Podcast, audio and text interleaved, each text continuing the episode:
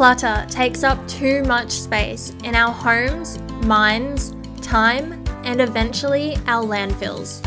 We live in a world that has shaped us into consumers on a planet that can't sustain the consumption. I am Steph Maguire, a professional organizer, and the Sort It Out Sustainably podcast is here for those who want to rebel from the consumerist culture and create a more intentional life surrounded by the things that you love and to let go of the things that you don't. If you're ready to get your home organized in a way that truly supports you and shift your relationship with stuff, that's what I'm here for. So let's get into it. Hi, friend. I've got a topic to talk about today that I'm sure will help you. The fact that you're someone who has clicked this episode, I'm definitely sure that it will help you. I'm going to talk about why decluttering is hard. You've probably found yourself in the past an hour into decluttering with a royal mess surrounding you, overwhelmed as heck, and kind of regretting getting started. Or maybe you haven't done much decluttering in the past and know that you need to, but get too overwhelmed to even start. Keep listening, and I'll lay out all the reasons why you might be finding it hard. But I won't just lay out all the negatives and leave you there. Every reason why decluttering is hard, I'll give you ways that you can combat those reasons and get through it with much more ease. Resistance to the process is very common, and that's what lies under so many of the reasons why decluttering can be hard. But, like resistance of anything, anything that would actually be good for us, of course, resistance is futile, and we're better off biting the bullet and getting it done. And then there are other things that make it difficult during the process, but it's all good, I'm here to make that easier too. So, let me get into all the reasons here. A big one is our culture doesn't teach decluttering. There are trillions of dollars of marketing messages around us trying to get us to buy things. And there is the tiniest fraction of messages around us getting us to cull things. Yet there are still messages around us that make us want to keep beautiful homes, and we all know that excess clutter isn't that beautiful. And the way that most people can bat this is to shove things in cupboards and buy extra storage, move the car out of the garage and turn that into a storage shed, or even rent like an external storage unit offsite. The solution to trying to declutter in a world that isn't very supportive of empowering you to declutter is to get inspired and educated. This podcast here is a very good resource for that. There are many great books out there to help with the mindset. YouTube can be a good resource, even if you're just like looking at sort of like inspiration of like seeing other people's decluttering transformations. And in a couple of months, my whole house decluttering program will have its doors open for enrollments if you want to deep dive and have my support through the whole process too. While the majority of the culture is consumerist focused, you can actually find some good inspiration and education to help you go counterculture. Another reason why decluttering can be hard is because it takes time. The average family home has hundreds of thousands of items in it. That is why it's so time consuming. To get intentional with what you own, it takes a thorough sort through it all. Lots of decision making needs to happen. Yeah, if you're already pretty minimalist and you live in a studio apartment, you could completely declutter in a day. But for the majority of people, it takes hours and hours and hours. A single space can take half a day in many homes, and times that by four bedrooms, a bathroom, kitchen, pantry, lounge, garage, and all the other spaces, it's time consuming. Here's the thing not decluttering takes more time. Living with an excess of stuff takes up your time in multiple ways. You are managing an inventory of stuff bigger than would be necessary to live a comfortable life. There are hours lost every week just looking for things. It makes housework harder. Every time you tidy up, the process takes longer. And the effort of managing that household inventory on your mental processing is huge. Every hour that you do spend decluttering, you are winning it back for you in the future. It's an hour spent, but money hours gained. If you release expectations of getting it done ASAP and commit to regular decluttering sessions, if you do it thoroughly, that's the key. When you're done, it will be fully done, and then there's just maintenance. Whether decluttering your whole house will take 10 hours or 100 hours, whatever time you can commit, the lifestyle that you'll have after the process will be so much lighter. Decluttering can be difficult if you are attached to stuff. Now, let me dig into this a little bit. It's really healthy to love and appreciate your stuff. That's not attachment. With a healthy relationship with stuff, we look after our items, we give them a spot to belong, and when they no longer serve us, we're okay with letting them go. Yes, you can still keep things that are not practical for your life now for sentimental reasons, and I'll go into sentimental attachment a bit later. But you want to improve your relationship with stuff if you have a disconnected relationship with stuff, where things don't serve you anymore, but you have a fear of letting go. What if I need it? I spent money on it. I should keep this because insert social expectation of why said item must be kept. All those different blocks to letting it go. When you practice decluttering and get a hang of it, you gain more clarity on what actually serves you and what doesn't. When you assess the things that do, you either recognize that you use it a lot in your regular life, like your favorite pots and pans, or you feel a sense of gratitude for what they allow you to do sometimes, like camping gear that you use a handful of times a year, or what they allow you to feel, like a photo album. Things that don't serve you, you will feel unfazed like the blouse that there's nothing wrong with, but you don't really wear. Or you might even feel guilt, like a Mother's Day mug from five years ago that's been sitting in the back of the cupboard. Sometimes there could be some emotional reasons that are blocking us from letting things go. And just to be clear, I'm not talking about sentimental stuff that you want to cherish. I'm talking about the random crap that's causing clutter. If you feel like you have a serious emotional problem that's underlying your fear of letting things go, like past trauma of any kind, then I definitely recommend you seek finding a professional who works with that stuff, who can help you move through some of those things for your own mental health, and then in turn, that will eventually help you be able to release stuff from your house and provide you with a better physical environment. But if there is something more serious going on under the surface, then don't kind of look at your clutter in a surface level way and just try and implement like little decluttering tips and stuff when there's something deeper going on. That's when you really want to get someone who knows what they're doing, like a professional psychologist or someone who does something to do with that sort of thing. And maybe you can even talk with them about the stress of stuff in your house with said professional. If you don't think you have any of that going on and are more just dealing with a disconnected relationship with stuff, where you struggle to get real intentional with what you own, then what you can do is make your want for an uncluttered home stronger than your attachment to the stuff.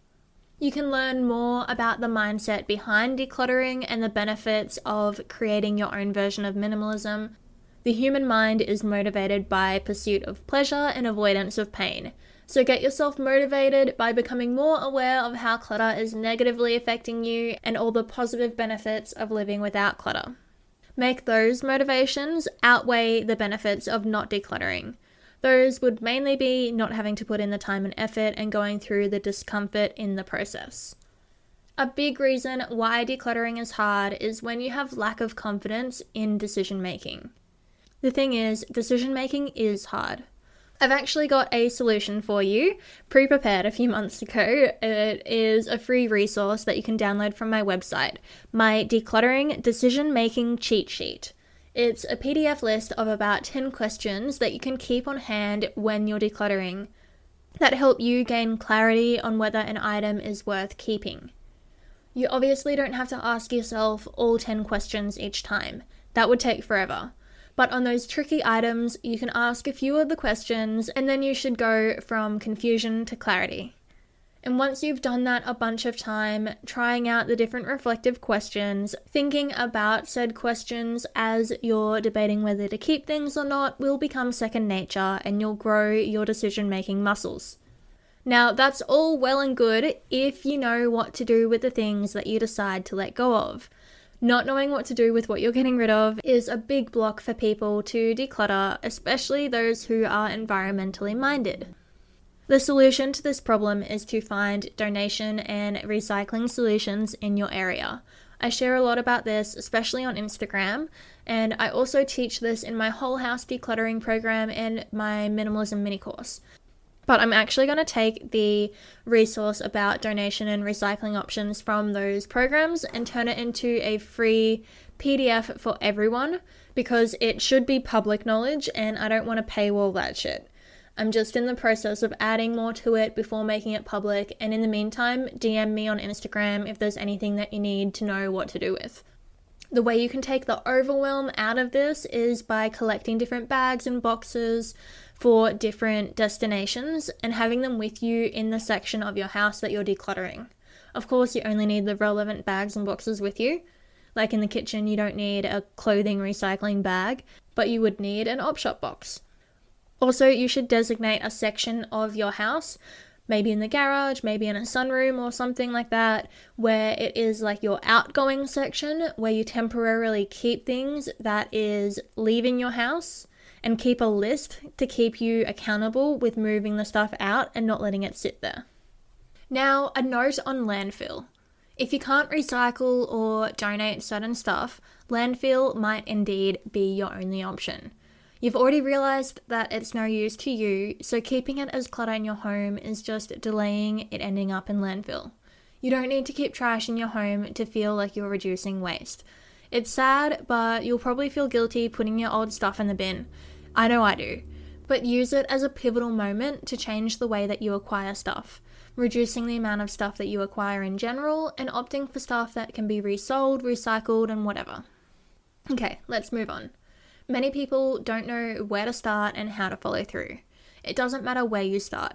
Starting anywhere you feel inspired to will give you some motivation to keep going. But then a systematic system to follow through will help you get through the whole process effectively. I have another podcast episode on why you can fail decluttering without a process, where I explain a bit about my process that I teach in my decluttering course. I'll link in the show notes to both that podcast and the waitlist to my course if you're interested. As I said, just starting and getting that initial momentum is going to benefit you. And then, if you need more help to maneuver through the thick of your home and my course enrollments are open, then you can jump in there and get the extra support. You might have decluttered in the past and found it hard because the process is messy. Physically, it involves pulling shit out and spreading it all over the floor and tabletops. Of course, that can be overwhelming and problematic if you don't have the time to continue and need to go pick up the kids from school or something and there's crap everywhere. The solution to this is don't bite more than you can chew. Complete sections at a time and do the bigger sections when you have more time. The process can be emotionally messy too, digging up your past. This is why I recommend leaving sentimental stuff until last. Recognize that the memories and the stuff are separate. You can hold a memory of a vacation near to your heart, but the random souvenir doesn't have to be kept. Unless you do really love the souvenir, just remember that they are separate. Have gratitude for the things that remind you of the past and recognize that they don't need to tag along in your future. If you're dealing with heavy emotions, perhaps seek professional help to support you, whether that is sadness of any loss of any kind, anxiety, or a deep fear blocking you from letting go of things that don't serve you, or anything else that feels debilitating. I don't recommend pushing through the physical decluttering process without getting emotional support if you're going through anything like that. If you're in Australia and dealing with anxiety or depression, among many other mental experiences, you likely qualify for a mental health care plan to get free or subsidised psychology sessions. A GP can discuss those options with you, and if that's irrelevant to you, please get the support that you need somehow. You deserve to have your psychological health in a good state just as much as you deserve to be well hydrated, clothed, and sheltered. Okay, I'll add in one more point to this episode to end it on more of a lighter note. Decluttering can be hard because it's easy to get distracted. I talk about this deeper in that other episode I mentioned why you can fail without a process. So I won't go too much into that now. But if you have done any decluttering or even just tidying up before, then you know what I'm talking about. You can combat this by blocking out time to declutter, having a plan so you have more clarity on what it is that you're meant to be doing, so you can just go for it without having to have this like blurred lack of clarity in what it is that you're meant to be doing, which is a recipe for getting distracted. A professional organizer is the number one way to combat getting distracted. When you're paying someone to help you, there's no way that you'll end up in the corner playing with an old gaming device that you found. I'm available to hire in the Brisbane area, and there is plentiful of other professional organizers all around the world. So, to summarize all the things that I spoke about in this episode, decluttering a normal home in the modern world is a long process. But every hour you spend decluttering, you'll win back time for yourself moving forward. There's no rush. Allocate and block off regular times to work on decluttering your home. Have a plan, be inspired and educated first, and be prepared with a plan for what to do with the stuff that you're letting go of. I have a bunch of free content here on the podcast. I've got Instagram, where I share more bite sized help, and I have a few free PDF support guides available as well. I'll link to those in the description, show notes, whatever you call it, attached to this episode. And I'm in Brisbane too if you are as well and want me in your house making it happen. I have my decluttering course that you can jump on the waitlist to and be notified when enrollments open soon. And I have more episodes coming with some really interesting topics coming up. This is a really good episode to save somewhere to listen to later once you are a bit further into your decluttering because I provide so many solutions to problems that you'll face, and they'll be great help when you're actually in the thick of it. Thank you so much for listening. Bye for now. Thanks so much for listening to the entirety of this podcast episode. I love helping you create a life of more joy, more time, more sustainability, more simplicity, and more intentionality by inspiring you to live with less clutter, less stress, less mindless consumption, and less waste. I'm here to help, and if you click subscribe to this podcast, you should see a new episode about every week. I have a bunch of previous episodes that might help you, and a bunch more cooking. Be sure to follow me on Instagram, where I like to have fun with Instagram Reels and pop in to chat on stories sometimes too. I also have some free tools that you can check out on my website. There'll be a link to my free downloadables in the description of this podcast episode. And if you're interested in completely revolutionizing your relationship with stuff by decluttering your entire home, then I have a program for that too. It's called Cut Clutter and Cultivate Joy. The waitlist for my whole house decluttering course is in the show notes of this episode, along with the freebies that I mentioned. I wish you the best day or night wherever you are. And if you're subscribed to the Sort It Out Sustainably podcast, I'll chat to you next week.